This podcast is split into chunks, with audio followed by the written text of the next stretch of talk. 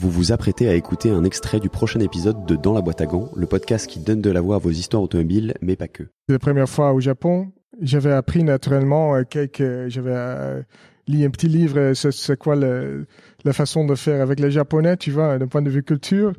Prendre leur carte visite, le mettre sur la table. Et c'était exactement comme ça. Je rencontre Kanae-san avec un interprète.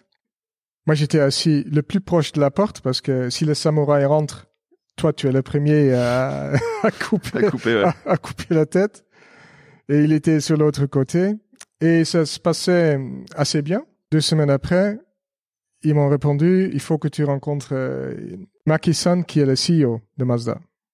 C'est un bon signe parce que si tu n'étais pas la bonne personne, tu ne rencontres pas le CEO, tu vois. Alors, ça veut dire que ne fais pas de trucs stupides, ne dis pas de conneries et tu auras le job, en fait. C'était un truc comme ça. Alors c'était un peu étrange. Ils m'ont reçu sur le côté à travers l'entrée pour le fournisseur.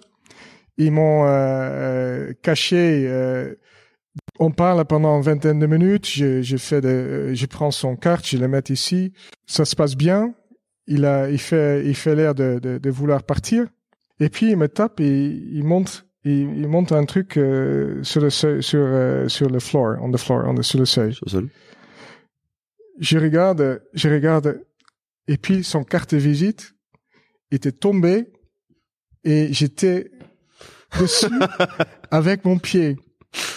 Alors là, je dis, mais tout revient en flashback, faites pas de conneries, etc. Alors moi, je fais, oh, je suis désolé, tu vois.